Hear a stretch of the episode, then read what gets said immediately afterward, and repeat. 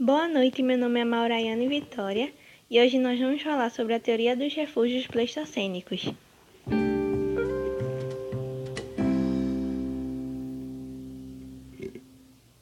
A teoria dos refúgios pleistocênicos se baseia na ideia de que durante a etapa final do Pleistoceno, nos períodos intercalados de seca e umidade, a biodiversidade das espécies, tanto da cobertura vegetal quanto da fauna, foram obrigadas a se retrair e muitas vezes se dividir, como vemos no processo de vicariância.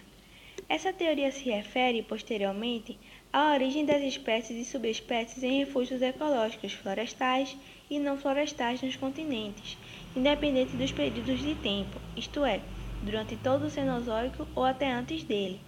Assim, nas décadas de 1960 e 1970, os isolamentos das espécies foram chamados por pesquisadores de refúgios florestais,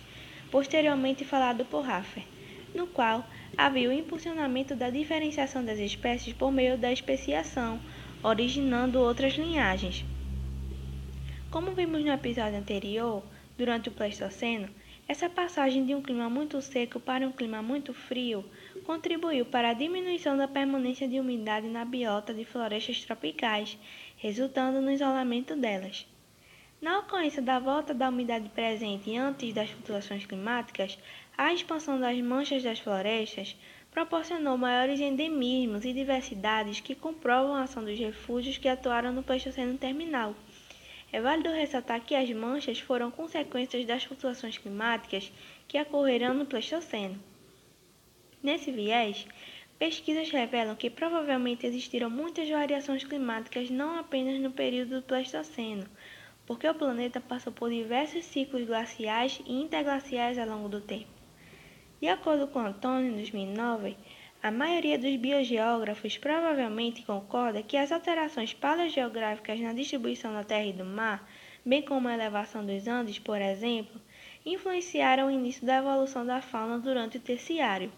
No entanto, a origem de muitas espécies existentes e da sua distribuição provavelmente não pode ser entendida exclusivamente com base neste tipo de processo geológico,